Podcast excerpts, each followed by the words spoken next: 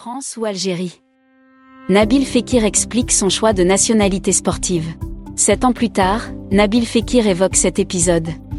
Dans un entretien accordé au journal The Guardian et publié dimanche 14 août, il a affirmé avoir vécu des moments difficiles. Mon père est arrivé en France l'année avant ma naissance, ma mère est algérienne, mais y est depuis plus longtemps, chaque année ou presque. J'allais en Algérie, je me sens français et algérien, a d'abord expliqué le joueur. Certaines personnes ne comprennent pas qu'on peut avoir la double nationalité, qu'on peut aimer deux pays à la fois. C'était difficile pour moi, j'étais jeune, beaucoup de gens disent de choisir la France, beaucoup disent l'Algérie.